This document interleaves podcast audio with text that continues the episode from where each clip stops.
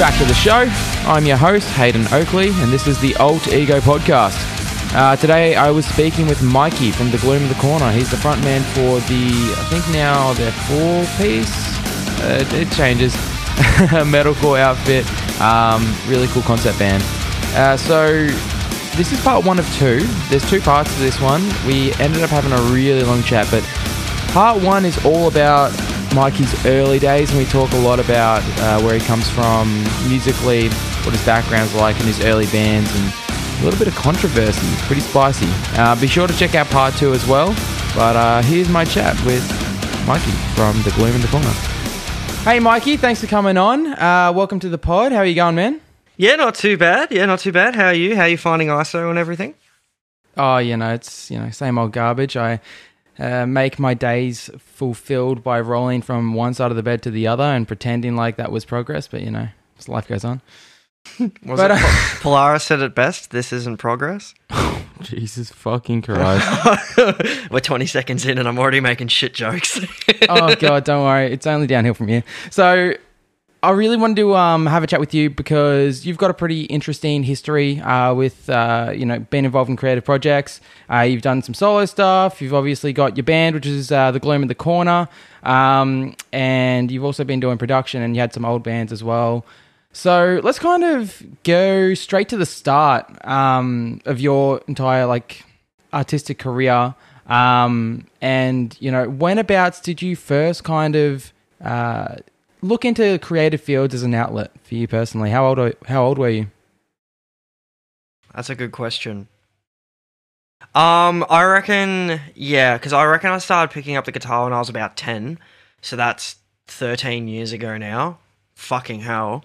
Um, yeah, I think I've always been like a fairly creative person, whether it be actual music or just story writing or just, I don't know, really kind of anything. I think I've always had that kind of creative outlet, but I guess I kind of honed it in with music when I was probably about 12 i want to say yeah because i reckon i had like i don't, when i started learning guitar and everything through my guitar teacher at the time um we was that at school?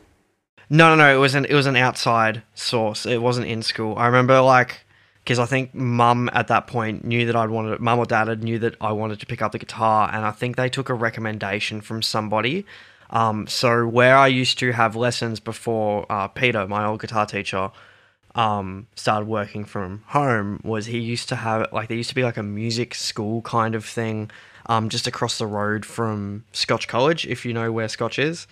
So there's Yep. like this, yeah. So like where the tram line runs up next to Scotch, there's this big old church, kind of. A, sorry, not big. This small little church across the road from it, and they used to have like, um, like a bit of a music school there that would run every, I think, pretty much every day, but like I only took lessons on like Monday and Wednesday or some shit like that. So I reckon, yeah, like I, we started playing in bands and etc. around, or I started playing in bands, quote unquote, around then, but it wasn't anything like super super serious. Um, I remember as well in when I was in year six. I also started a band at the primary school that I went to.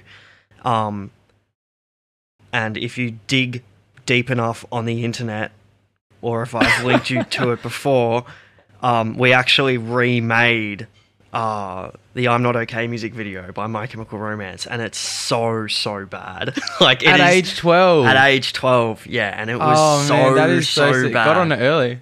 Yeah, it was like it was. Uh, sorry, no. Let me, let me rephrase. It wasn't bad. It was like it's bad objectively, but it wasn't like for a twelve-year-old who just had like a school camera or some shit like that, or a really shitty digital camera. I thought it actually came out pretty well. And it Well, was that's you know, you know, that's actually kind of really cool though, because like, I remember when I was twelve, like I wouldn't have had the inclination to just go, oh, I can just pick up a camera and and like record this, and like I can I can make something like that. That's a very intentional process of going, yeah, cool, we're doing shit and it's fun or whatever, but making that like conscious decision to go. Nah, I'm gonna like capture this and try and frame it in a way that I can share with other people. And I think that's something really cool. Yeah, I think what the reason why I did it as well is because our drummer, who was one of the teachers at school, he was a ska drummer, so he got me into a whole heap of like, like onto the jazz side of things and that kind of aspect when I was like twelve. Um, he was actually leaving um, at the at the end of the year, as well as like all of us year sixes, and I think I kind of made it for him as well, off the top of my head. Like part of me, like part, half of it was me really wanting to be my M, and the other half of it was I wanted to make it for him, just so he actually has something to remember us at school by back in um, Camberwell South. So yeah, because he was moving home to Boston, I think, because he was a Boston boy. Um, That's really cool. so yeah, I think that's p- also partially why we made it. But yeah, um, yeah, from that's really cool. Yeah. So yeah, from So- yeah, sorry, go on. so sorry. Um, so you said you know you kind of got onto uh, doing guitar lessons when you're about ten, um, because your mum and or your dad, you know, kind of picked up that you were kind of into the idea of that. What inspired that? What inspired you to be like, yeah, I want to learn how to play guitar? Like, what did you see that made you think that? um, i actually, yeah, I think yeah, okay. So original, like originally, I was very much into like, I, I think I was always drawn to the guitar. um, just as an instrument, just from like you know seeing rock and roll bands and etc. Like when I was eight, the first CD that my dad bought me was American Idiot by Green Day, um, and then Oh, yeah. from there it was uh, Fall Out Boy's Infinity on High. So I think it was just me kind of like being uh, ADHD as shit and jumping around my room and pretending to be this and this and this.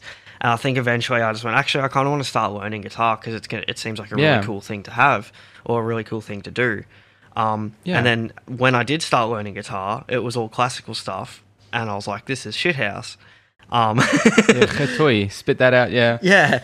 Um, and then like a couple of years later, when like I think at, at that point, like even though I'd started learning, I start like because I just had I was super ADHD as a kid. I started losing interest in it really quickly. Um, Yeah, yeah. And then I think from there, I like picked up Guitar Hero three as like an Xbox game, and I think that Oh, kind of yeah. yeah, and that kind of re-energized it a little bit in me. And I said to Dad later that year that I wanted to get an electric guitar and that was and then from there like I pretty much just went on. I think that was around when I was 11 or 12 and that was when I really really got into my chem and etc because I just got a copy of the Black Parade after my mate showed me a few songs from them. Um Yeah. and so yeah, from there, like Frank Iero, like Frank Iero, especially as a rhythm guitarist, um, made me really want to take up the guitar properly and just be like that whole rock star kind of image to a Mm. certain degree. And I think With that's all that what, style. yeah, and as well as just like you know learning from guitarists like um, Kirk Hammett from Metallica and even uh, Herman Li from DragonForce, like watching them play, I think that really inspired me to, you know, nut down on my actual playing at the time. Um, and then on top of that, like watching Frank Iero perform and etc., just from old My Chem videos and shit, made me want to have that kind of rock star outlet as well. Like I could just go crazy on stage, kind of thing. But yeah, I think that's yeah, I think that's where it really kind of picked up. Yeah, so it was always like music centric uh, for you, and, and you kind of you know built yourselves up, uh, built yourself up these you know almost idols that were people that you kind of like looked to as like inspiration. Um, in the in your like early family life, you know, was there much musical influence? Like you got musician family members outside of yourself. So what, what was that like? Well, funnily enough, I didn't actually find this out till recently. But well, so when I say recently, I found out a few years ago, but I didn't know like to the extent um, until recently. But my uncle Andrew um, was in a band called The Models, who were a very, very, very big '80s band, and he was in another band after that as well, but I can't remember their name. Um, and they used to do like Europe tours and everything like that. So, like, they were a really big, big time like um 80s band. Like, if you go, if you went to the ACMI Museum in uh, like uh, when the um NVG had that exhibition, you could actually go into like the Rock and Roll Hall of Fame thing that they had there, and you could see Andrew on the wall, and you can point him out in the little videos and stuff like that. So yeah, And you had Um, no idea until I like had no way idea. after. I had no idea. Like he he taught at RMIT, and he took one of my classes at RMIT when I did sound production. And then when I once I actually talked to him quite a bit about it, like throughout those periods, that was when I realized to the extent like how big of a musician he actually was. And I completely forgot this until somebody brought it up to me the other day, and I found out that um, my cousin. Sorry, I shouldn't say I shouldn't say Uncle Andrew. He's actually second cousin removed, but um, Yeah, close enough. yeah, yeah, it's one of those He's things. I call it- older, he's related. yeah, he's older. He's related. I just call him Uncle Andrew. Um, he actually wrote the Round the Twist theme song, Oh, holy shit. Yeah. That's so sick. and my cousin That's fucking like- put it in his Tinder bio.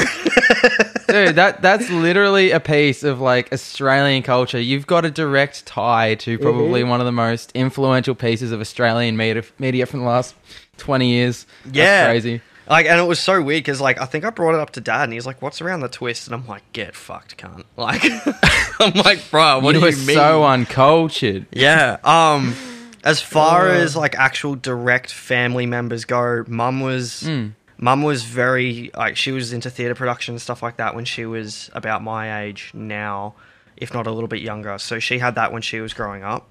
Um, and then my the original Michael Duffield. Um, sorry, my granddad. He was an actor. He was an Australian and British actor.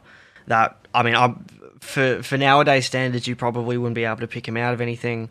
Um, he was in a few Australian movies, and he was in like quite a few Australian TV shows from like the '60s and '70s.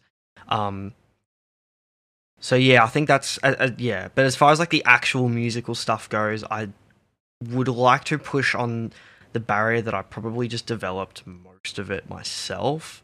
Um, Hmm. But you came from yeah. like a home that had like an already like an arts influenced culture. So I'm gonna Yeah. guess that like Yeah, their re- responses to you doing anything artistic was always pretty positive. I'm gonna guess like supportive. yeah, pretty positive. Yeah, yeah, yeah. Yeah. That's always, awesome, Yeah, that's awesome, They've man. always been super positive, um, and they've always been super supportive of my weird decisions that I decide to make career wise, whether it be music or etc.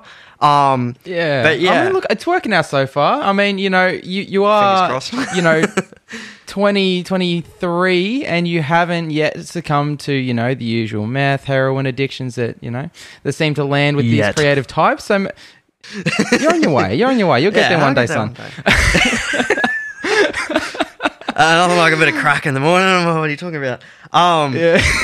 But I think like as well, like as, on top of that, like my dad was really, really into classical music as well. So he used to play it just mm. all the time, and he used to play like movie soundtracks and shit like that all the time.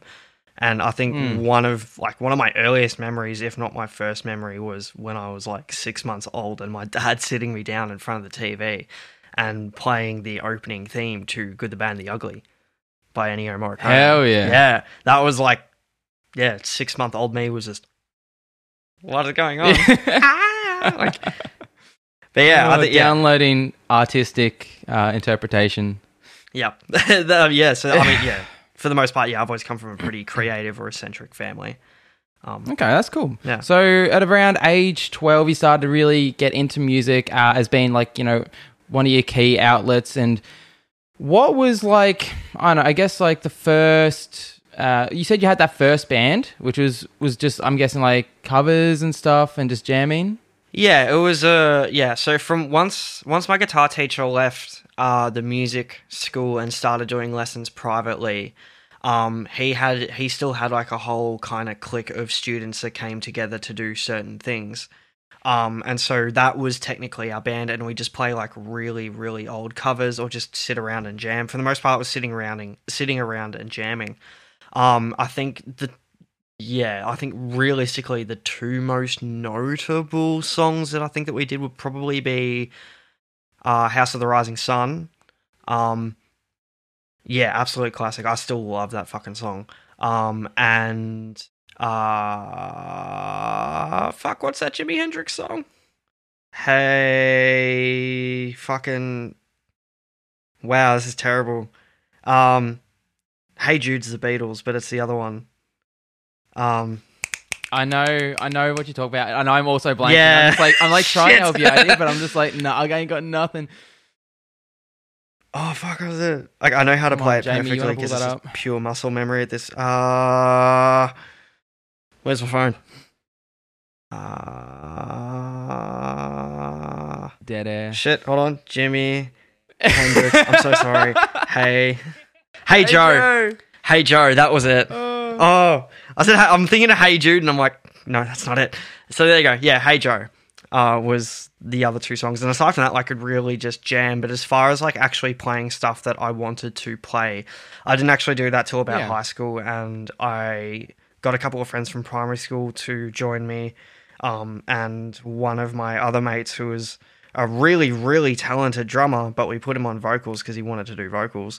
Um, to uh yeah to just kind of like like we wrote originals and stuff like that as well but we also did a, quite a few Cool. color Was this covers. like year seven?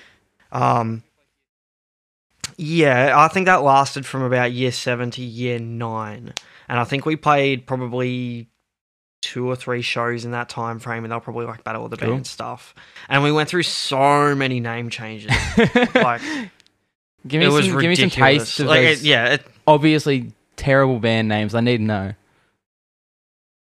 uh infectionate, was one of them Yep. Yeah.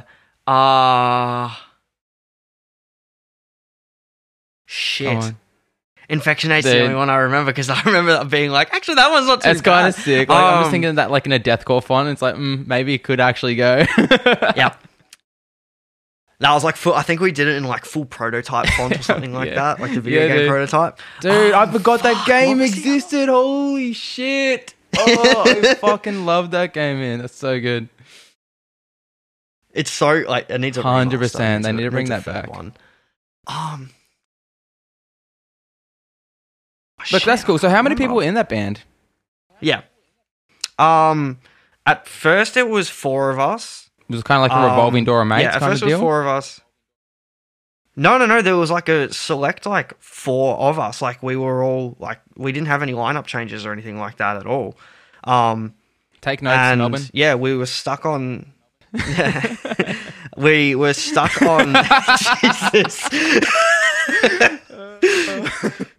it's because we had nothing better to do, and like we, we weren't take like we weren't taking it super seriously or anything either. I don't think. Maybe I was taking it a little bit more seriously. Yeah, I mean you're cutting your teeth. You know, you're learning learning how to be in a band. So Yeah. But as far as like actually operating as like a band, like we were just, we didn't do any of that. Like nothing to the extent of what like Gloom did or anything like that. mm, mm. Um But like you learned like how to have that relationship and how to you know like work with people on ideas and like you started writing songs. So that's definitely like a really important, I guess, first step in developing you know your artistic preferences. Um, and oh yeah, yeah.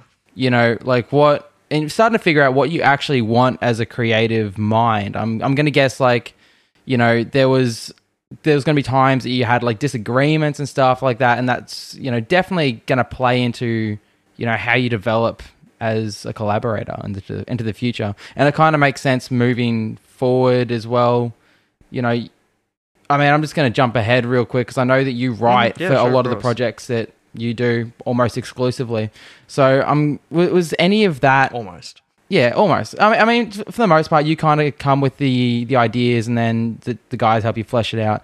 But was that always something that you had early on as well, or did you develop that? Yeah, I think from that first band, like the one that I had for we'll, we'll call them Infectionate for now because I Mm. can't. I'm affectionate about infectionate. Uh,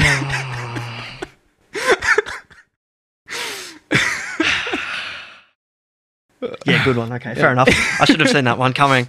Um, I think like from there, like I was always writing, and nobody else really chipped in anything because nobody really had the creative input to. Mm. Um, I think the bassist would input stuff occasionally, and he would. I think he helped write the majority of like one song. Um, but that was about the extent of it. And I wrote like six or seven songs for that band. Well, sorry, I wrote definitely a lot more than that. But of the six or seven, like, but we played six or seven. Um, so we had a whole EP's worth of songs, which were not great. Um, but for the time, like, we loved our shit. We loved Yeah. doing it. Um, but yeah, I think at the end of the day, like, a lot of it did mainly come back to me. Yeah. Okay. Cool. Um, yeah. So you kind of like had that kind of instilled out of. I'm guessing going to say out like out of a sense of necessity. Seeing as like you were kind of just like, well, no one else is coming with ideas. I guess I'm going to bring some ideas out to the table, kind of Yep. thing, and that kind of fostered your. I know. Um, I guess uh, what's that word for when you're the person starting stuff off? Um, Man, great podcast Birth. host here. Uh, no, um, Hang on, this is your first. You're doing pretty well. If this is your first one, yeah. Yeah, yeah, I haven't done a pod before. Yeah, you're this. doing fucking. Yeah, you're doing fucking awesome then. Yeah, well, I, I, I Um, should do. I listen to fucking enough of them, eh? Um. Yeah. No, I know the what. Yeah, like when it's comes into fruition. Yeah, yeah. I guess. I guess so. From Yeah. here, anyway. Moving on. Um, you had this band till about like year nine. What was like the next, uh, the next thing that came up for you? So, um, I had the next band that I had was a band called Attack at Greenwood. Um, yeah, you knew this was coming, didn't you? mm-hmm. Um, yeah, you prick. Man, those Um, promo. I, I just need to say before we jump into the into this, the promo photos are just. Mm, yeah. Okay. You can still find those on the internet, boys. Just keep that in mind. Oh yeah, you definitely can. I'm not taking them down. They're awesome. um, I actually, I had a lot of fun with that band, but that was very like at, at the time that was me moving out of like uh stuff like like in in infectionate like I used to love playing stuff that was like uh Bullet for My Valentine and etc. yeah Um, and then Attack of Greenwood was me sort me more so moving into like um Attack Attack uh of Mice and Men. The um, good just like a lot of yeah, the good stuff, like the Mm. real, like the well-rounded metalcore, Yeah. which by today's standards probably hasn't aged well, but we'll still have some. It's coming back. there. It's coming back. It's coming back. Um, and so I was in that band for, for yeah, I must. I, I got to say, like from late year nine to year t- like yeah, late year nine all the way through to the start of year twelve. So I was in that band for a while.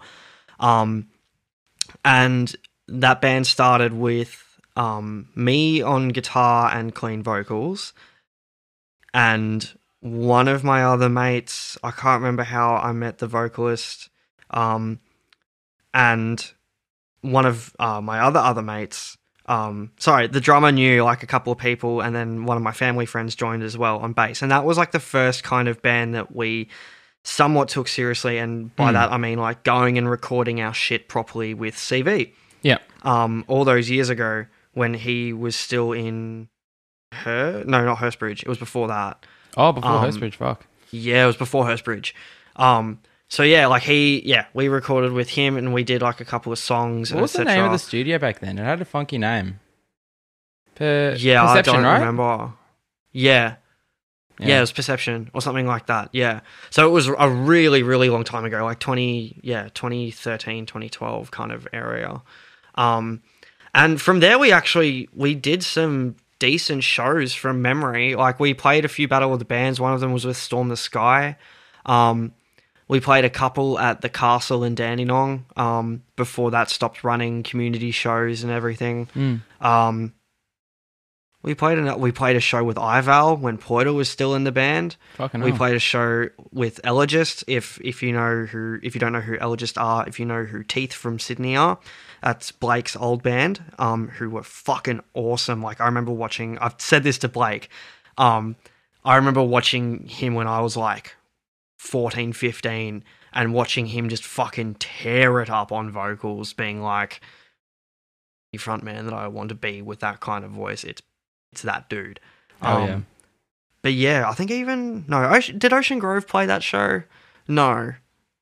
But yeah, like so. Sorry. From there, like we took things a lot more seriously, but we also had a lot more internal problems as well.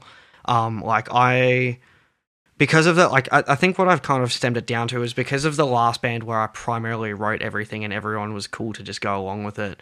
This band we started adapting and writing more as a group and the more and more as I like I'll do the skeletons of the songs and then people would come in edit them make changes that kind of thing like very much more in depth than I think what even we've done with Gloom or at least Mm. like in a different kind of sphere of things compared to Gloom and as we went on and on and on and on um I became super like controlling about it because it was they started changing stuff that I really really really didn't want to change Hmm. um, and then after that first EP that they did, um, which didn't even get released before I left, um, I left and I started the next project after that, which was an even bigger star. So I don't know if you want to go on to that one or yeah, well, you'll just just finish up on this band real quick, and I've got a couple other Yeah, questions I want to ask. Um, yeah, so I mean, like for the most part, like it was a lot of fun because for Mm, yeah, I mean, definitely 90% of the time at the start, less percentage in that towards the end. Um, we were all really good friends. Um, and unfortunately, I didn't handle my exit supremely well. As said, one of my. Uh, one of the band members was like a family friend, so my mum's best friend, it's her son.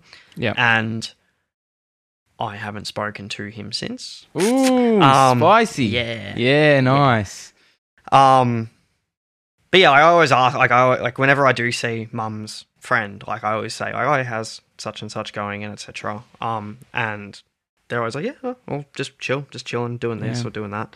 Um, I guess that, that kind of comes to the territory of being like, you know, not even 18 years old yet. You don't really have that like solid grasp over your emotions to go like, oh, wait, no, like these people are involved in my life outside of just like this one small aspect. And it's like, you know, Yeah. I think we've all had that moment where we've blown up with someone and, um, you know, we don't really talk to them anymore, even though it was like in a time when we were just like kids or whatever. But it's just like, it's still, it's still uncomfortable to just be like, hey, man, I was like a dick when I was 14. You want to be friends though?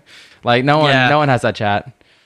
And like I really do regret that as well because we had like not like not even from just a band perspective. Like we got on like as I said, we all got along fairly well, except for the vocalist. I'm not going to go into that territory. Yeah. Um, but like, yeah. So like we had a lot of really fun shows. Like as said, like we played with Storm the Sky. We played with like Ival before. Like it was just and at that Black time, at that time, those bands Yeah. were like kind of popping as well. So Yeah, That would've been really We even cool. played in a boxing ring at some stage because, like, my mate's dad just put on a show, and we played in a literal boxing ring, and I That's reckon that's still one of the most fun shows I've ever played.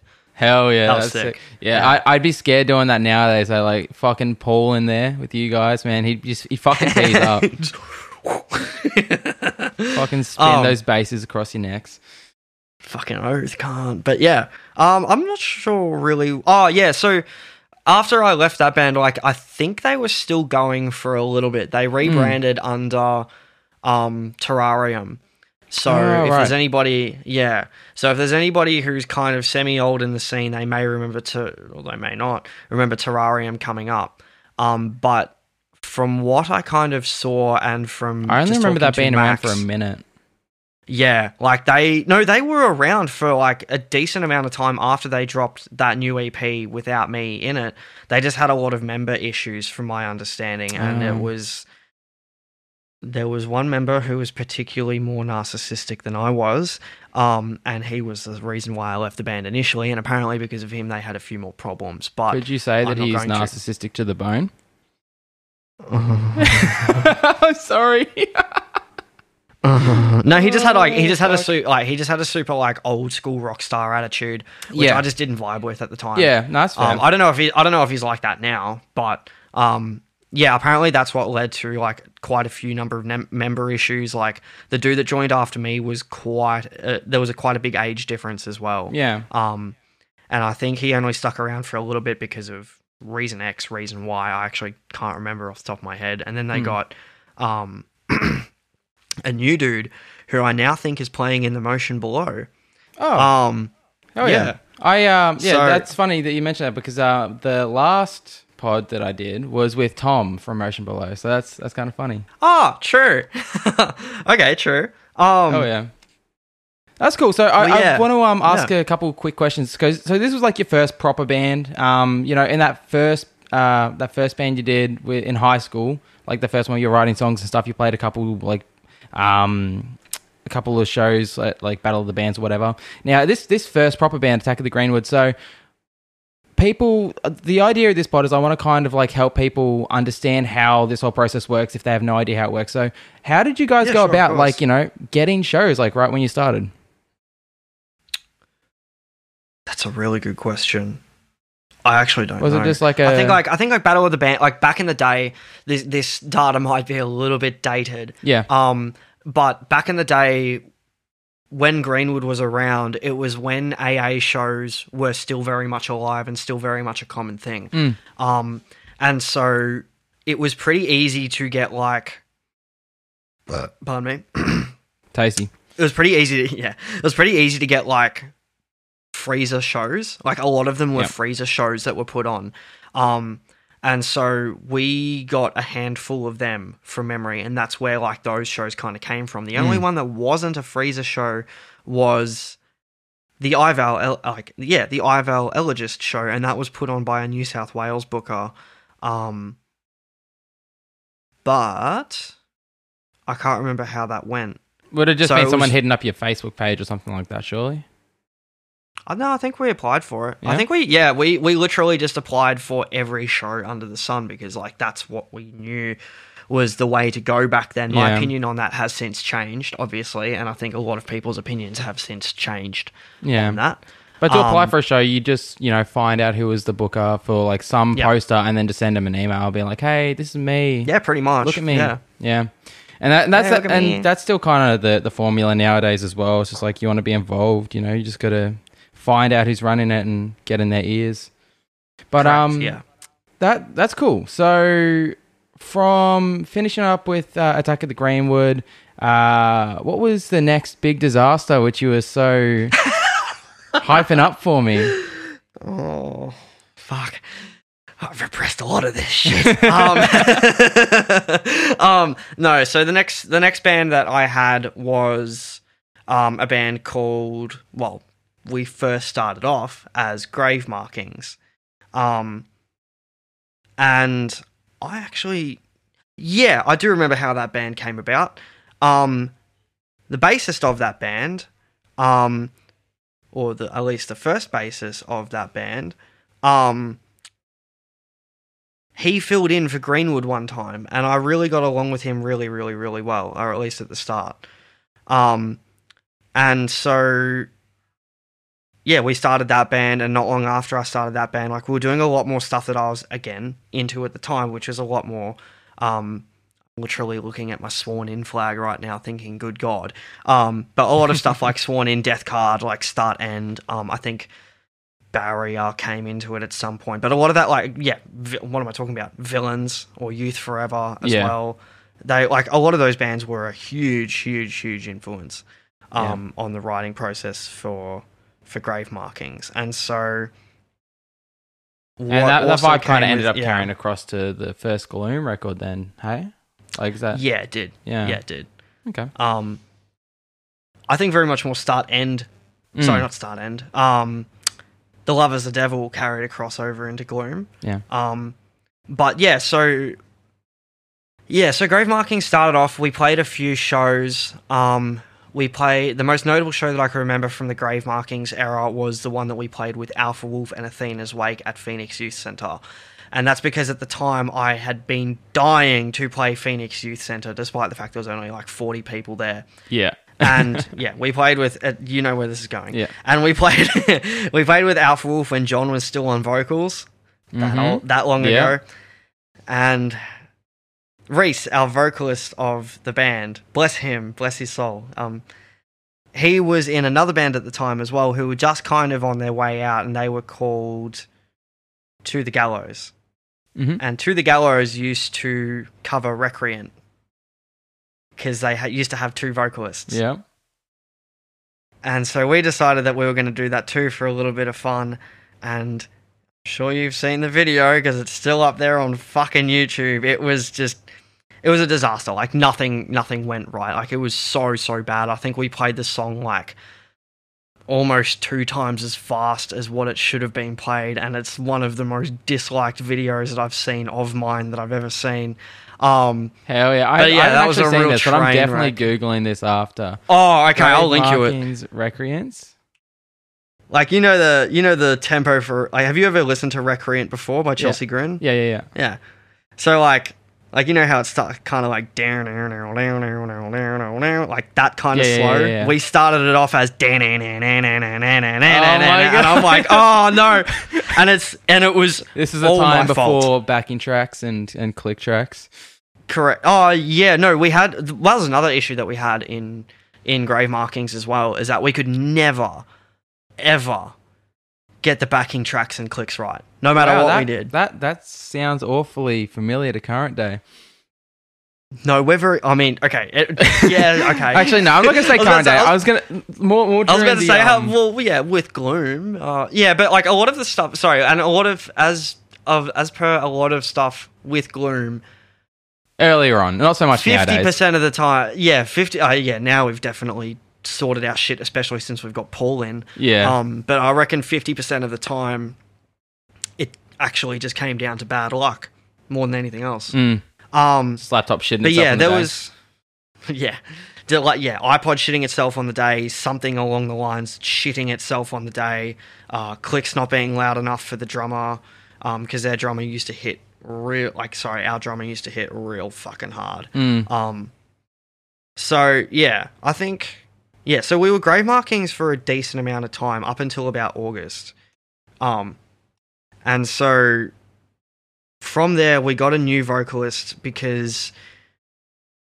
Reese, uh, Reese had Reese at Reese had recently at the time um taken up a new job as a chef, and he was an apprentice chef, and They that- absolutely fuck you with ours. yeah, they absolutely fuck you. Um, Mm. And so he just didn't have time. And it's not the fact that we wanted to kick Reese. Um, I mean, but well, like actually, the, no, yeah, the band will was have also priorities. like a time. Yeah, yeah, You the band will have priorities, and like on top of that, it was a super stressful time for me as well because I was in year twelve. Mm. Um, so I had a lot of pressure on me to do well as well. Um, so yeah, like that whole situation was just like a big kind of disaster.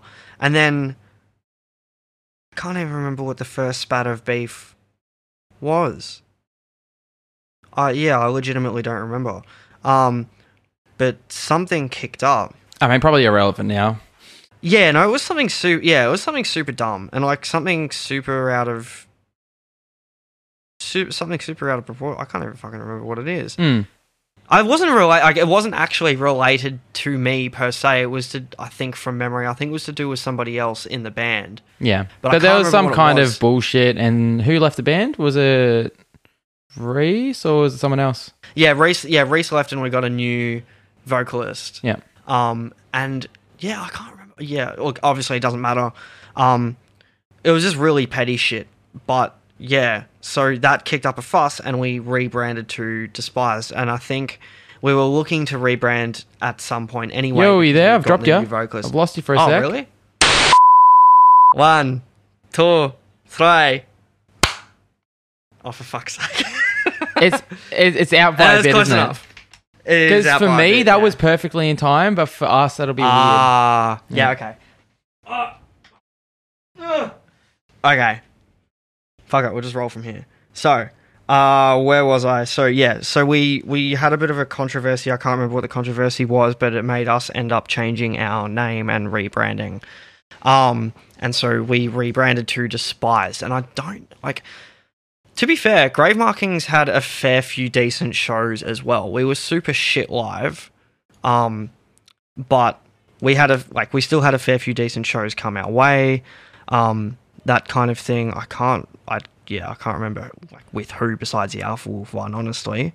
Um, but yeah, I think we did another Alpha Wolf one when we were. Yeah, we had one later on when we were despised as well. Um, so yeah, we, we switched over to despise, and I think we dropped a single.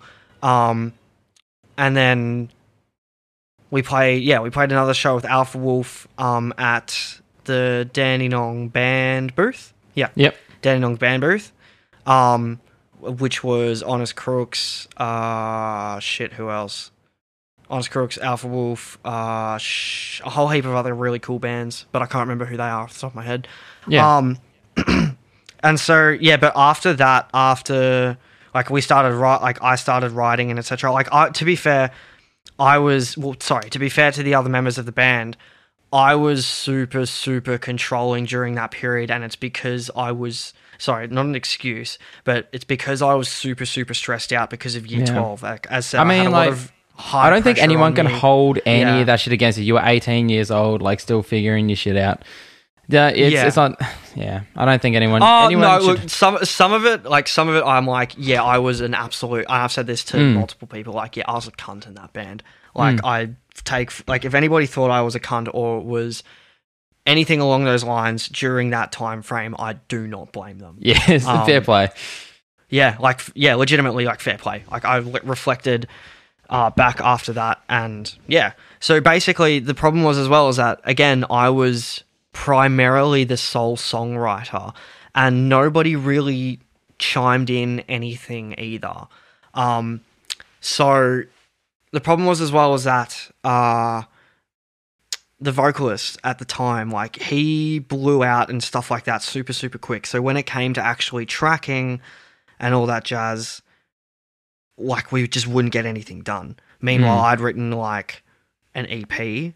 I'd written like half of the fucking next record that we were going to do afterwards, that kind of thing.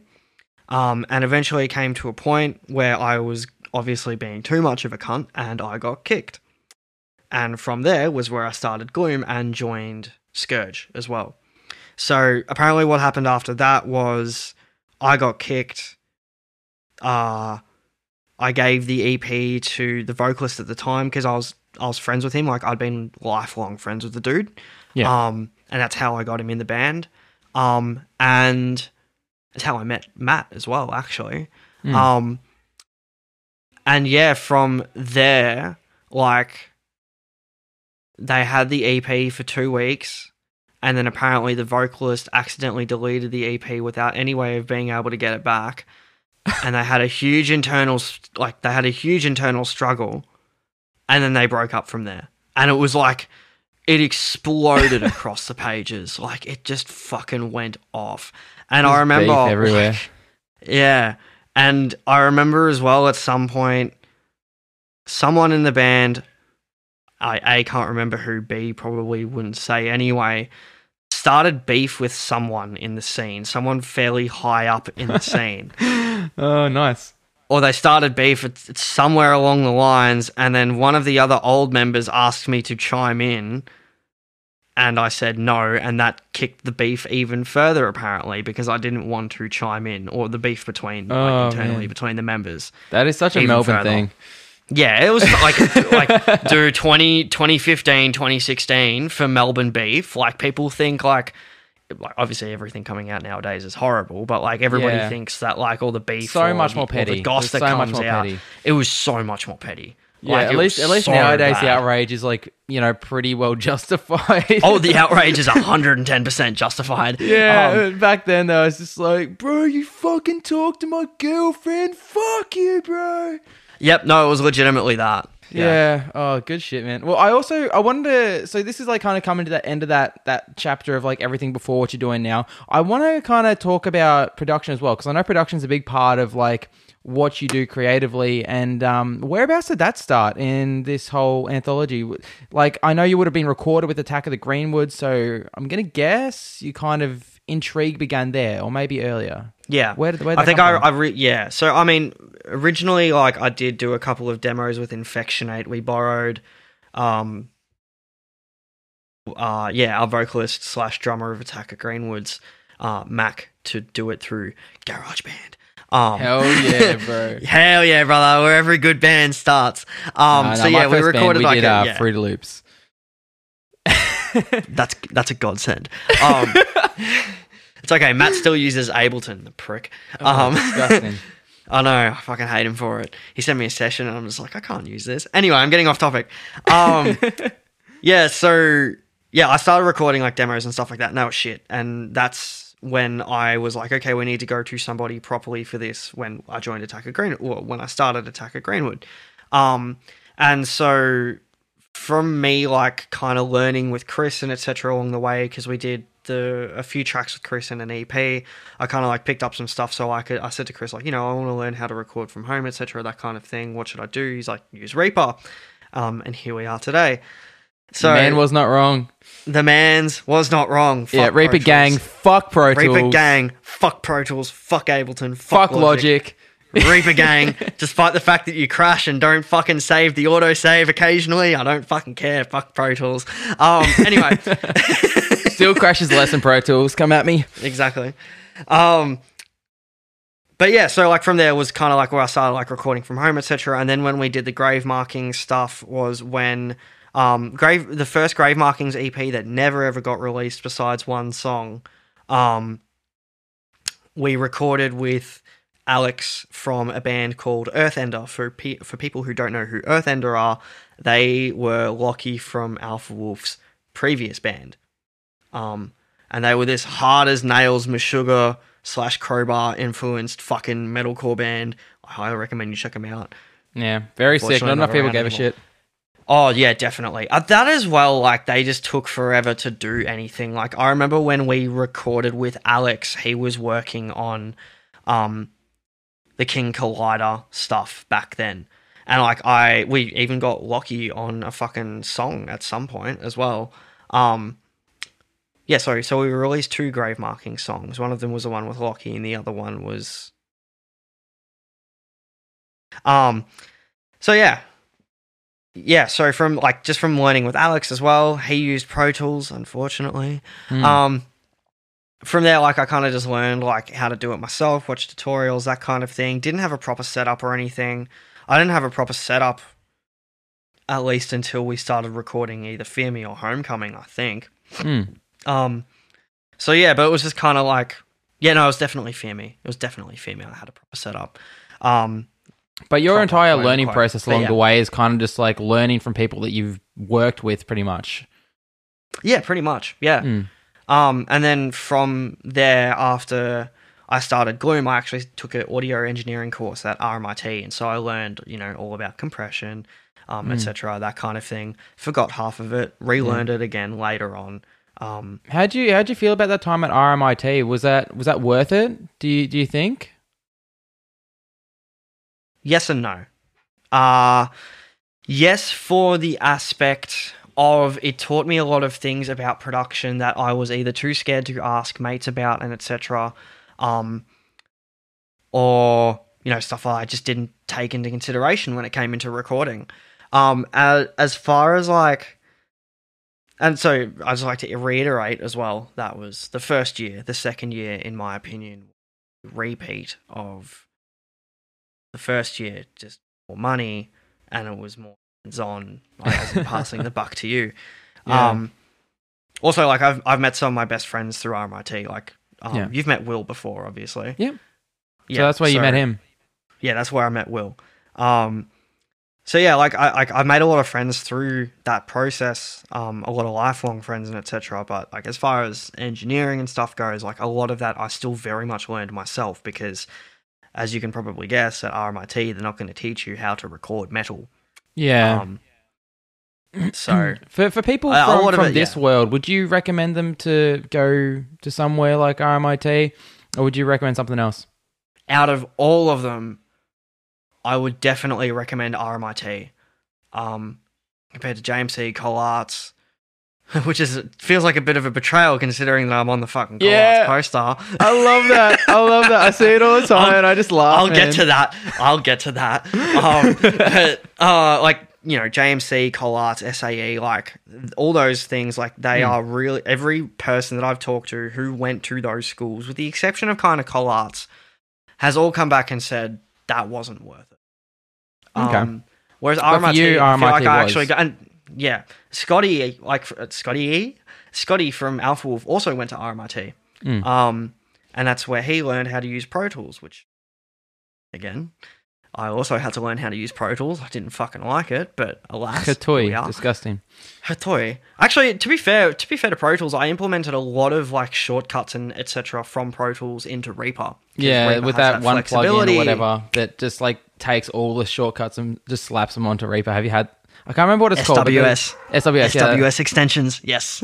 Yeah, it's fucking I love tight. SWS. I haven't. Like, I've had it for years, but I've never actually fully like gone into it until like recently since ISO. And I'm just listening there, like, this is all sick. Why haven't I been using this before? This would be so much more efficient. Yeah. But um, yeah, like unfortunately, there were some things that I really only found out until kind of recently because obviously Pro Tools has a way of like side chaining and etc. And Reaper's way of side chaining is super super fucking convoluted and super super shitty. And so I never learned how to do any of that stuff kind of like along the way.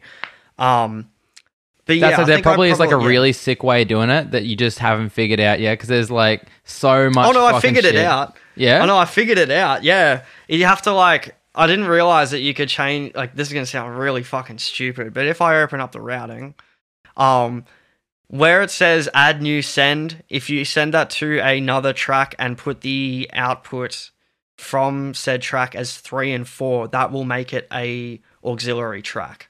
and then you have to reset up everything as well, and you have to do it all manually instead of being able to just do it on the fly like in Pro Tools. Yeah. And I've said this to people as well. If it wasn't for the fact that Pro Tools had fucking shifted to a yearly subscription, I would probably be using Pro Tools for mixing and mastering and Reaper for tracking and editing because I'm just, I know Reaper more or less like the back of my hand. Mm. And to quote robots, hey, that's new. Um, because I'm always learning new shit as I go with Reaper. Um, despite the fact that I've used it for 10,000 hours or some shit like that. I think the only person that I know who has used, sorry, who has more hours Reap, on Reaper clocked than me is Paul. Um, but that's because he hasn't changed laptops in six years. yeah, still still in demo period. He's still in. Yeah, fucking oath, dude. Oh, start man. evaluating. Fucking oath. I've actually I've been saying this for years as well. I've been meaning to buy Reaper because I feel really bad at the fact that I've clocked up like I don't know ten thousand hours overall in the past like five or six The, years. the developers are just like they're just like looking at like you and their Excel spreadsheet that updates every week of how many hours certain users have, and just at the top of the leaderboard, single teardrops in their eye. I just see Paul Mozzolino. There's probably some dude out there who's clocked like an obscene amount of hours, probably though. Like, Purely for the flex. purely for the flex. Um, but yeah, so from there was more or less uh, how I got into audio engineering. So like I learned along the way from producers that I'd worked with in the past with Attack at Greenwood and Mm. Grave Markings, um, and then from there, like I kind of started doing it myself. Went to RMIT, Hmm. did Fear Me, realized, hey, we should probably let other people do the Gloom records. Uh, all right, So, cool. yeah. Let, well, let's jump into that. So we're at the end of all of your like past projects. We're, uh, we're up to Gloom, which is like you know the more current stuff. Um, so production wise, you hadn't done any real projects prior to then. Really, it was mostly like learning and doing some DIY shit and trying to figure out you know how it all kind of worked. Yeah, so I did. Actually, I did do one thing before. Um, I did do one thing before I started doing Gloom stuff, and that was the one despised single that we did, um, which had Darius from Spite on it, and I'm pretty sure that was one of his first features. Um, Weird flex. yeah, it is a weird flex, but it is. It, he fucking That's killed sick, that though. Feature, That's actually was so sick. sick. Um, I still rate that song. However, um, yeah, like yeah. So I start yeah started doing Gloom stuff, and sorry, what was the question? I've kind of just semi blanked at the moment. Yeah, just Sorry. seeing what other like that. Just Yeah. to confirm, like what kind of production work. What was like the peak of the production work you'd done up to that point? Oh yeah, so it was very much That so, single. very much more so. Yeah, that single. Um, the first version of the funeral as well when Gloom dropped when it was originally just an EDM side project. Yeah. Um, and if you remember, Blood Knuckles as well, Blood Knuckles, yeah. Blood Knuckles. Um, so yeah, like I did all the engineering and stuff for, like for that, and then from there, um, that was kind of like the peak. And then from the entire Fear Me cycle, um, all the way through to the instrumentals for Homecoming, I engineered everything. Cool. So you then- recorded all your own tracks and just sent that off for mixing mastering, yeah? Yep. Yep. Cool. So let's start talking about Gloom. So tell me how did Gloom start um and how did it evolve into like the first lineup? So, uh, uh, yeah, as I just said before, Gloom originally started as a EDM side project. I was already kind of starting another band at that point with a few people, um, but I couldn't lock anything down. Um, and you were still on Scourge and- as well, weren't you? No, no, no. So I joined Scourge a little bit later. Um, yeah, so I joined Scourge a little bit later, and Gloom eventually, like, like I started doing the EDM stuff, and it was super, super fun for the hot minute that it was. But I felt like that I wanted to do something heavy, like actual myself heavy. Um, and I didn't want to be on guitar in it, not after everything that happened with Despised, because basically it had left and I mean this with no offense to the previous vocalist at all. It left a foul taste in my mouth where I was like, if somebody's going to do the vocals, I want it to be me because I know what I want to put on the songs. and that was a very narcissistic way of thinking about it because I like I'd done backing screams and occasionally stuff like that for um, Mm. grave markings and despised before. Yeah. I didn't realize how fucking hard it was. well, look to, And- to be to be fair though, like as as the creative, like you kind of figured out early on that you're the kind of guy that likes to like you know kind of deliver on a vision that you have, and uh, when it comes to vocals, like that's kind of this. I mean. Everybody loves riffs, but at the end of the day, no one gives a fuck unless the vocalist is sick and they do the right stuff. And like coming from like a songwriter perspective, like you've got a vision of the way that it needs to be done, and I'm guilty of this too. It's like it needs to be the way that you have it in your head, otherwise it's not right, and it's going to piss you Otherwise off any other way. right. Yeah, Yep, correct. Um, so yeah, that's where that kind of stemmed from, and I'd already done the clean vocals for uh, the funeral and everything because, as said at that point, it was originally just going to be a side project. Hmm. Um, and yeah, and then like I, I started taking it more seriously, um, and I hit up Matt, who's our guitarist for people who don't know, and I knew him through uh, the despised vocalists' old band. They were called Alias Arise. You should definitely check them out on YouTube and clock up them numbers. Um, if you want to see 16 year old Matt with a fucking fringe. hell Um, yeah. Yeah, brother, it was sick. um, yeah, and then from there we got uh Alias Arise's vocalist um as our guitarist, Jaya, and we got Nick on drums and we got our old bass player who was also Michael. Um, and from there we had like our first formation. Me and Matt primarily did most of the writing. Um, I kind of like Matt was very much more like because Matt was amazed stupidly at what I'd written at the time. well, no, no, Matt was Matt's always been like uh, Matt's always been super supportive of my writing and the way that I do things, etc. Mm. And of course, he's very much more comfortable to turn around and say, "No, this is shit. I don't want it to be this." Yeah. Um, so, but like, of course, like he's always been super in- incredibly amazed at my writing, which sounds super, super, super narcissistic, but I don't. know No, well, that, that's cool. You, you, you Um, finally come across someone who you were able to gel with on a creative level that understood what you're going for. So that's, I think that's really important. Correct. Um, and that is, it's a very important thing to have in a band. Um, and so, yeah, from there, uh, I started writing with Matt. I took a couple of old despised songs. I took a couple of songs from the band that I was working on at the time. Um, and yeah, I basically, like, we started writing out what was the first version of Fear Me. Um, and so we did the first version of Oxy, which came out through Chugcore. Yeah, your net's dropped again. Yeah. Net's dropped again. Is it back? Is it back now? Yes. Ah, f- yes. Okay. Yes. Okay, there we go. Sorry, my dad just called me. Um, And that cuts out the network connection. But yeah, I've I've Yeah. had that same thing. Um, Uh, you were just saying from when you started recording Fear Me, I think. Yeah, so what was I saying? So yeah, I started doing like all the production stuff for Fear Me, um, that kind of thing. I did like all the vocals. I did everything for um, Oxy. We did the first version of Oxy, and then we did Blood Knuckles as well. And then later on down the line, I think we started getting to around like yeah, because after we did Oxy was around the time that I joined Scourge. Yep. On guitar. And when you say Um, did Oxy, is that recording it or putting it out? Oh, sorry, put out Oxy. I think. Yeah. Well, before before we move forward, now Yeah. I, I heard a rumor that there may exist a music video for Oxymoron. Would I would I be correct? Yeah, unfortunately.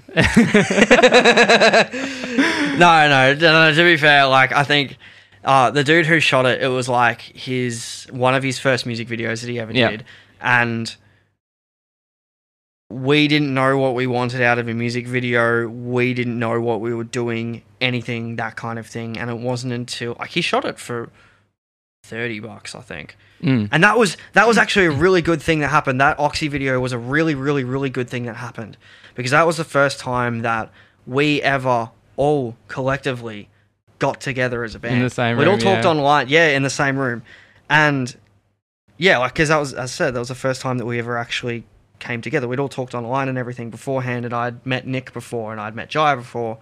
Um, and I think I'd met Michael before, but together as a group, that was the first time we all collectively came together. I actually have a Um, funny story. It is almost an exact mirror of that one, but I can tell you about it. Oh, really? Yeah, yeah, yeah. It's almost exactly the same with like this current project that I've I've got on the go. But um, True. yeah, Um, so yeah, from yeah, we we did the Oxy video, and it just did not come out the way that we wanted. but that's where the um, Um, yeah. the, the original art for. I, I think it was Oxy or Jay, one or the other. The original art with like you with the like whatever with your hair down Yes. or whatever. That's where that came from, isn't it? Yep, that was Yeah, me cool. with hair. Yep. Yeah, you with hair. Once upon Yep, a that was me with hair. Once upon a time, all covered in blood and Some shit like trivia that. out for the fans. Yeah. Um and yeah, and that was when it was originally when Fear Me was originally still an EP called Blood Eyed, hmm which I just recently rediscovered when going back through my old files. Um so Cool. yeah. And then yeah, as I said, like Cool, so you I put out Oxy, the jumped into engineering- Yeah, put out. Yeah, pretty much. And Gloom's first show was a favor that I asked from um, Liam, who was the guitarist of Scourge. Uh, they've just started a new version of, sorry, not a new version of Scourge. Liam started a new band called Depressant, um, who dropped their first single the other day. Hmm. yeah, Um, really sick. yeah, it is sick. They've been waiting on that stuff a fucking long time too. Like I remember Liam showing me the demos for that stuff like two or three years ago now. Yeah, Um, fuck. So it's been a long time. But yeah, so I joined Scourge and Gloom's first show was a, as I said, was a favor and was part of um, the Ultimate Tour package, which was the Sign of Four and Scourge with openers for every state. So Melbourne did, sorry, so so Gloom did the Melbourne show, um, and that was our first show. And what made it even more sick was that we had Danny from the Sign of Four on Jay. So Yep. he actually, the one time that Danny has actually gotten up and done his fucking part was our first ever show, and That's it's still so on sick. YouTube somewhere.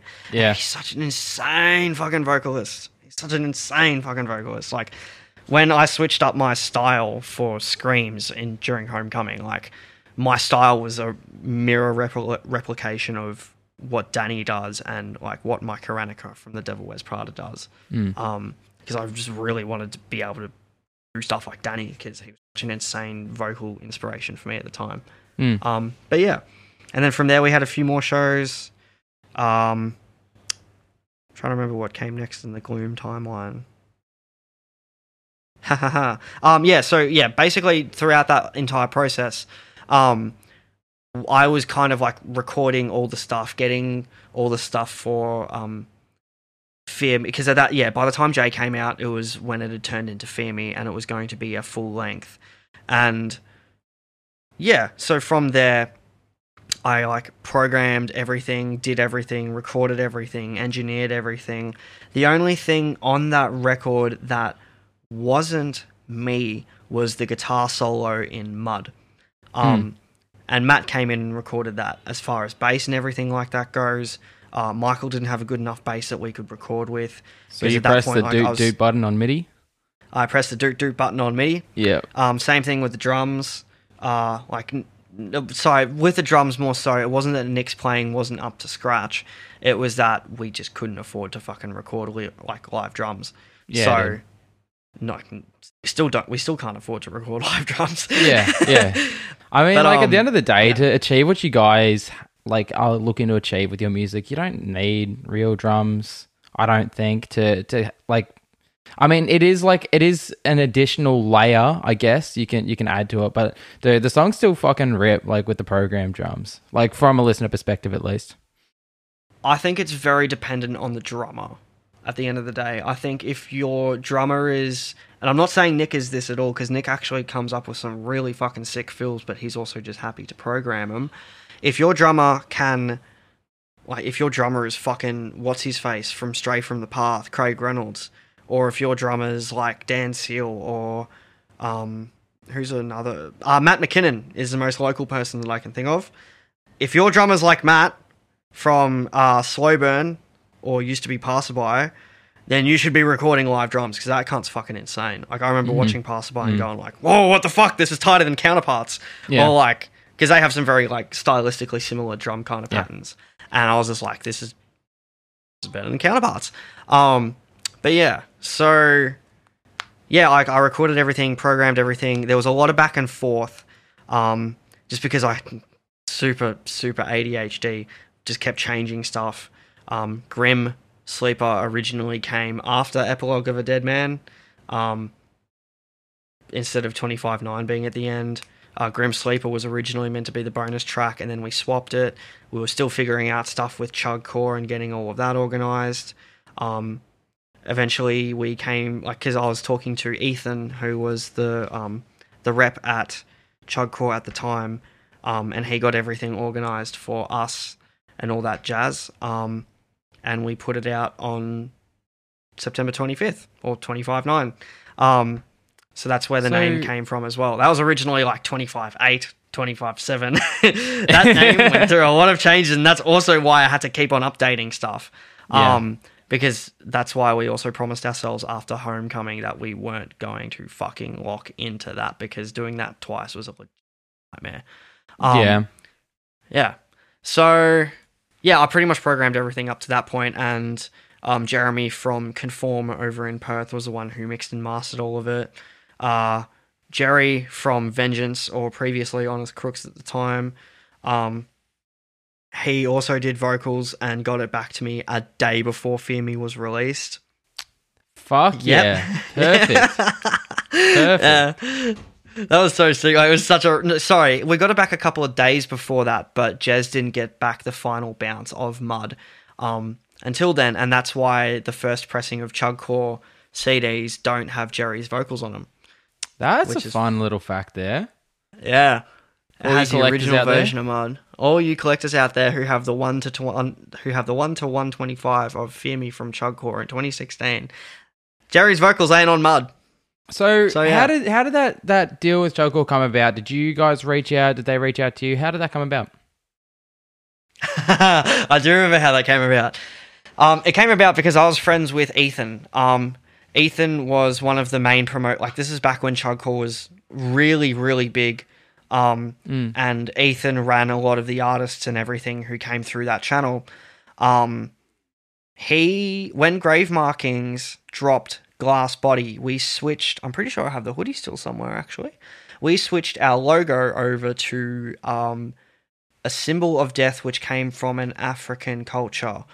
I can't remember which one, but it, like I, I just remember googling the symbol for death, and that was the one that came up. Yeah, this one looks cool. I'll put that in a shirt. Yeah, pretty much. Yeah, pretty much. That was, we was like, oh, that one was fucking sick. We'll put that. We'll make it like because we had that whole sworn in thing where we all wanted to Yeah. have like our own symbols and etc. That whole gimmick.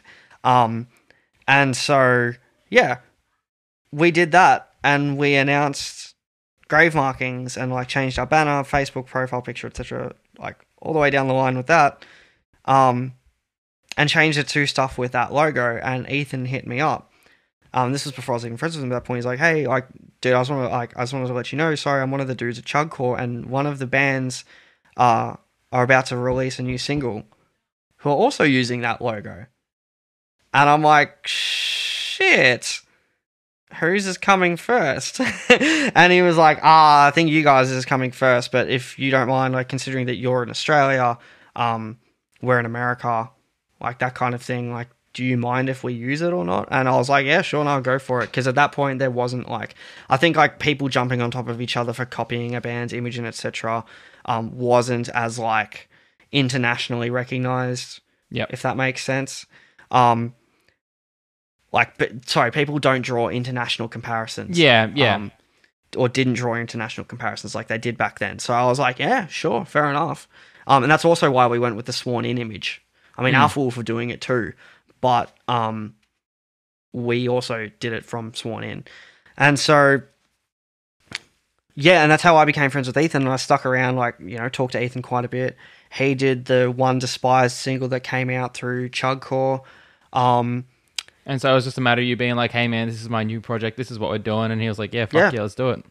Yeah, and he was. I was like, "Yo, here's Oxy." Or I sent him like a, a decent amount of the songs, and I think I think it did end up being Oxy. And I was like, "Yo, do you like this?" And he's like, "Yeah, I fucking love this. This is fucking sick."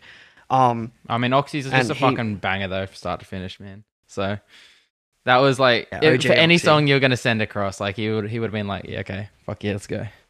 fun fact, fun fact for y'all as well. Um, I've been working on the Fear Reimagined project recently, which I'll send to you because you've been a fucking long time friend and a long time fan. And the old Oxymosh call is back. Oh yeah, boys, let's go. I'm keen as. I'm keen as.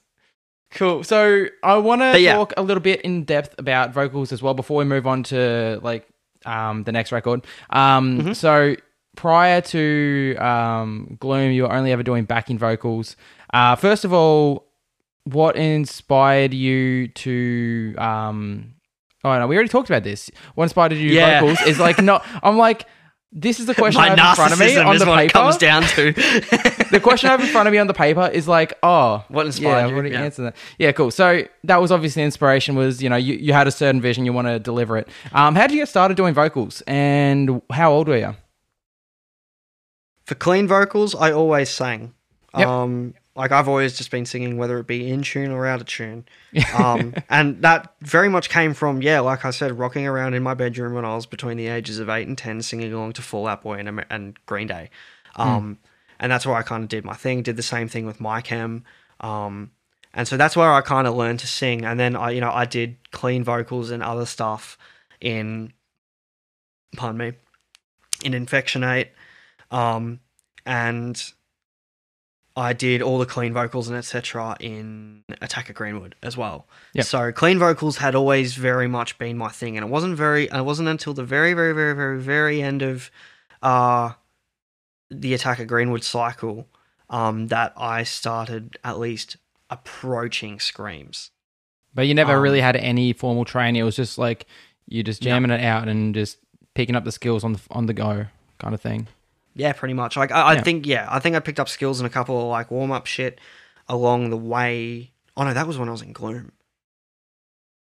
Uh yeah, so, yeah, yeah. so, so literally that, like, zero yeah. technique until until Gloom. Yeah, literally yeah. zero technique until Gloom. Um, and you can definitely hear it on the first Gloom record. That's why I hate Fear Me. Um, but yeah, so yeah, that's yeah. Up until Gloom, like no formal training or anything. Like it was basically like like Reaper, just going off what I knew from the back of my head. Yeah. Um, yeah, and that was about That's the cool. extent of it. And then, and then, uh, you know, you're at the end of attacking Greenwood, and you start to learn how to scream. For you, how did you, how did you do that? How did you learn? Did you jump on YouTube? Like, what, what was, what was your kind of introduction to making weird fucking yelly noises that some people seem to like? in the most generic metal vocalist response i just screamed like Yeah. like yeah legitimately like that's just uh, that's legitimately what it came down to it was just that like because i tried doing the whole fry thing um which i didn't do until at least homecoming um Mm. but like I tried doing that and I just couldn't get a voice that I wanted and I really wanted to be Tyler Dennen from Sworn In and so I didn't do that but I did like my own Aussie variation of it which was really really really shit. Um but yeah, uh like yeah, legitimately man, like especially for a lot of Fear Me as well, it was just straight up false chord or straight up screaming like and that's what made me change over as well. Yeah. Um, because as I said, I was like blowing out and I was like losing my voice and stuff like that, and I knew that I needed to do drastically different. But again, even when it came to fries, I did all of that myself. I didn't get, I haven't received like any formal proper vocal training at all, besides until some of the way through last year. yeah. So yeah, So you, you didn't have any resources. You just like kind of fucked around until you figured it out. Yeah, and like I think a lot of it comes like a lot of it a lot of metal vocalists have said this as well is that you can't learn how to scream without learning how to sing. Um I'm pretty Mm. sure you've you worked with David, yeah? A little bit, yeah. Yeah, okay. I'm pretty sure he has the very same kind of philosophy. Yeah. Oh, it definitely helps. I think the main thing is like the breathing. Like if you learn how to breathe like Yeah. a singer, then you can breathe. Disc- I think it's just like having the ability to to properly project your voice in any capacity. Because there's plenty of screamers out there who can't fucking sing at all, but they're sick. Oh So- yeah. But they have the like that they know the basics of kind of singing down and like when it comes to warming up and etc. what they do. So I think that's more so where that kind of comes from. But I think also as well knowing how to sing beforehand definitely helped me. Yeah, yeah, Yeah. for sure. So cool. That that kind of covers off everything I want to talk to you about for the Fear Me cycle. Then we're jumping into Homecoming. So Homecoming, when did you start writing that? Was that pretty much immediately after Fear Me? Yeah. Yes. So yeah, I'm just trying to think now because it, it feels like such a fucking long time ago. Um. So after I finished, well, even halfway through fucking writing Fear Me, I was writing the next record and what I wanted to do, or at least the first variations of the next record. And I Yep. don't mean Homecoming. I mean The album that was going to be the, the next. Yeah. No. No. No. No. Like the next LP.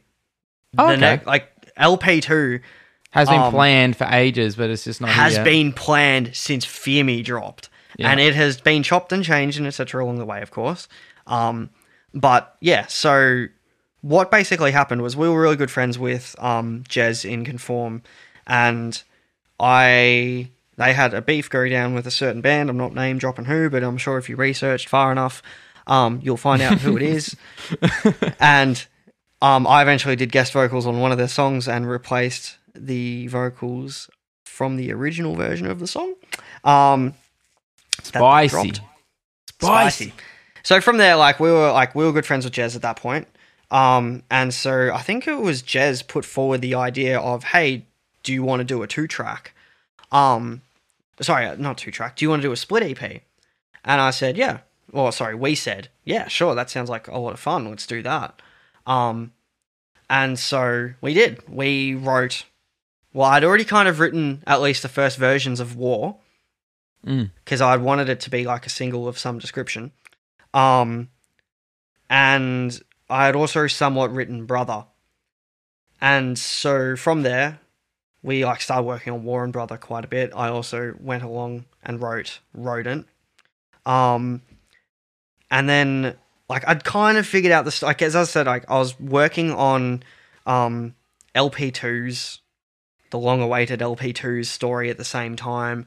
Um, and I needed like to figure out something. And I was like, okay, well, Jay, the protagonist of uh, Fear Me, um, was like, okay, let's let's say he has a brother. Let's who do we call that brother? And You're just like fuck subplot, subplot, subplot. subplot, subplot, subplot, subplot along the way. How do we do, how do we do this?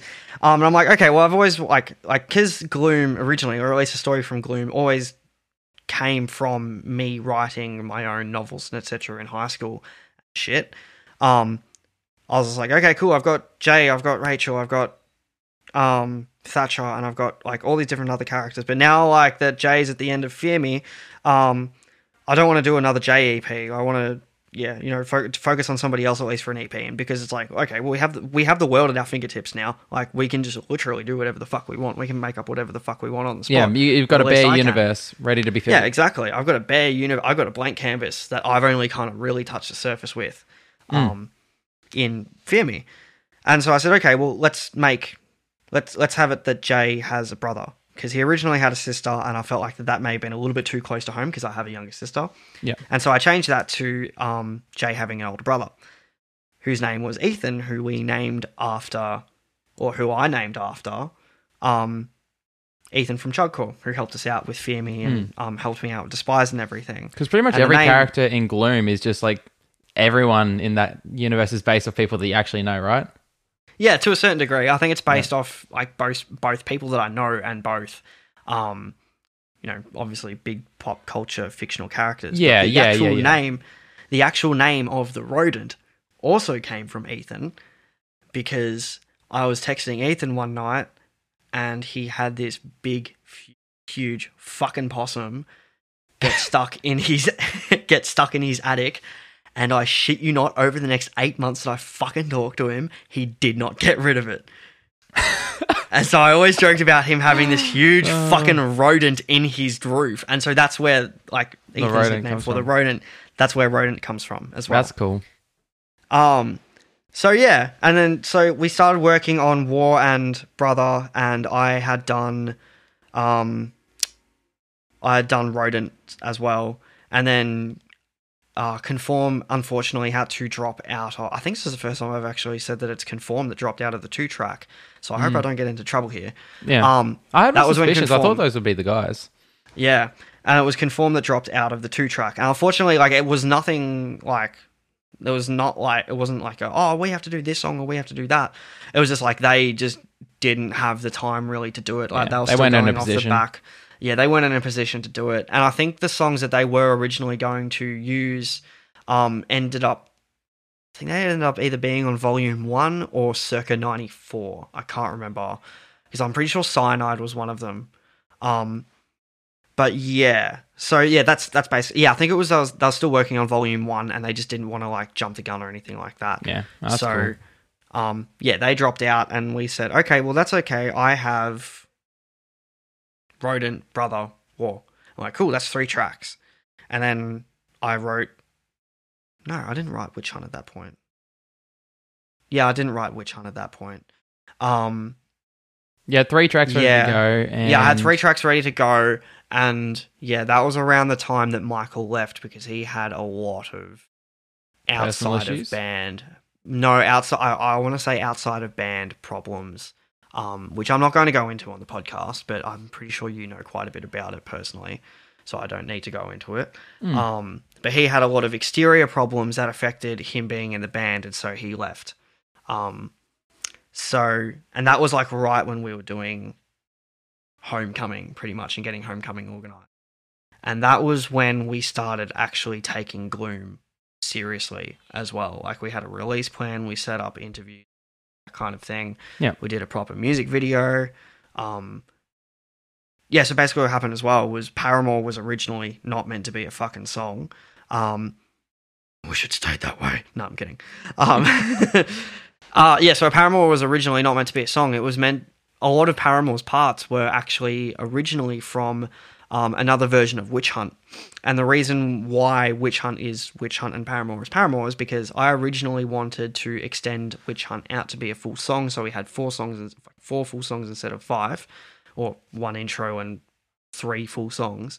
And then Matt was kind of like Matt had gotten his his groove at that point. He was happy to tell me to fuck off. Um, Yeah, yeah. He, he built up the he was- confidence. he built up the confidence to just tell me to fuck off. Um, and so I sent through the original version of um, the Paramore and Witch Hunt mashup.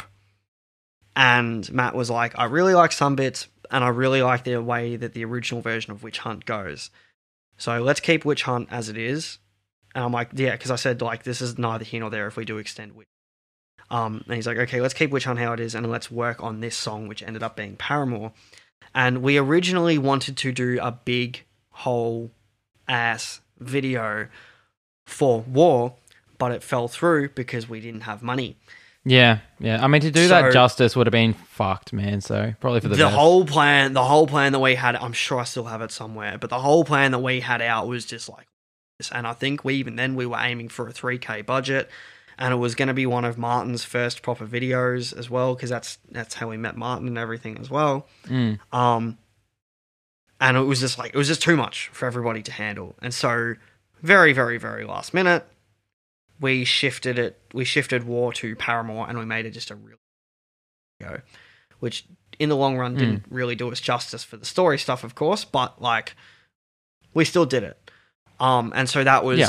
when Homecoming slowly released and came out, and Paramore was the announcement of Homecoming because the title, like because it's pretty much like the title track in a way. It's or it's the release date track of thirteen six.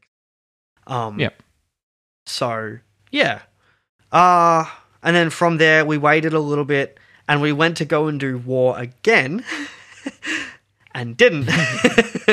and with a week's notice, I feel so bad for Martin for this, but with a week's notice, we changed the script and made it Witch Hunt. Because Witch Hunt at the time was our most popular song, and we're like, as much as Yeah. I fucking love War and still back War to the absolute core, that was, yeah. Um, I mean, I mean, Witch Yeah. Hunt We kind of had this Witch like Hunt. cult following. Like, it was put on people's fucking top ten breakdown playlist, like all kinds of shit. I, I remember Yep. there was that, that one video with like the dancing Asian girls, and that was like popping off as well. oh, you just Dude, that was the so good. memory in me. the Korean girls love that song dancing. Oh, I still love that So song good. still as well. Um, yeah, and yeah, I, I mean, sorry, the only reason why I still love that song, um, is because of the Futurama breakdown in it, and that's probably Dude, the it's so extent of me. That's probably the extent of me liking that song. I like playing it live, but as a song, I don't actually like it. It was lyrically, Oh, dude, it- it's reflective it's of a it's very, cheesy very, as very it's a novelty. time. It's like a Yeah. novelty song, but it's so sick. Like it does it does exactly what it's meant to do. Yeah, exactly. And like from a like from a lyrical standpoint as well, I wrote it when I was really, really, really angry with one specific person, Hmm. and I look back on that now and go, "Fuck! I wish I didn't do that." Because I always said that like all the gloom stuff was ta- was taken from emotion, but there was a few lines in there which are direct fucking drops. And yeah, I mean for anybody, yeah, it's one of those things you put two and two together if you knew anything about the situation, which I'm not going to go into. Um, Yeah. But yeah, so like yeah, like I, that's the reason why I don't personally like Witch Hunt as a song now, and that's also partially why we brought back Scarlet from the dead um upon the release of the new stuff coming out because we are like, well, fuck it, Witch Hunt just became redundant. that's kind of like my little fuck you. Um, but yeah, from there we did the Witch Hunt video. Took forever to get it out. Kind of played shows and etc. We were still pretty shit live, and to be fair, we had also kind of conned the we are a bang we only play bang shows band thing as well um and bang were awesome enough to give us chances and give us some really cool lineups and etc as well Yeah. Well, Um, it's interesting because I remember I was at the show where you guys recorded the video for Rodent. All right, now that's all you're going to get. If you want to hear more, head to part two. It's going to be out soon if you're watching this straight away, but otherwise, just head over to that next pod. Uh, we'll be closing out with one of Gloom in the Corner's new tracks. This is Violence.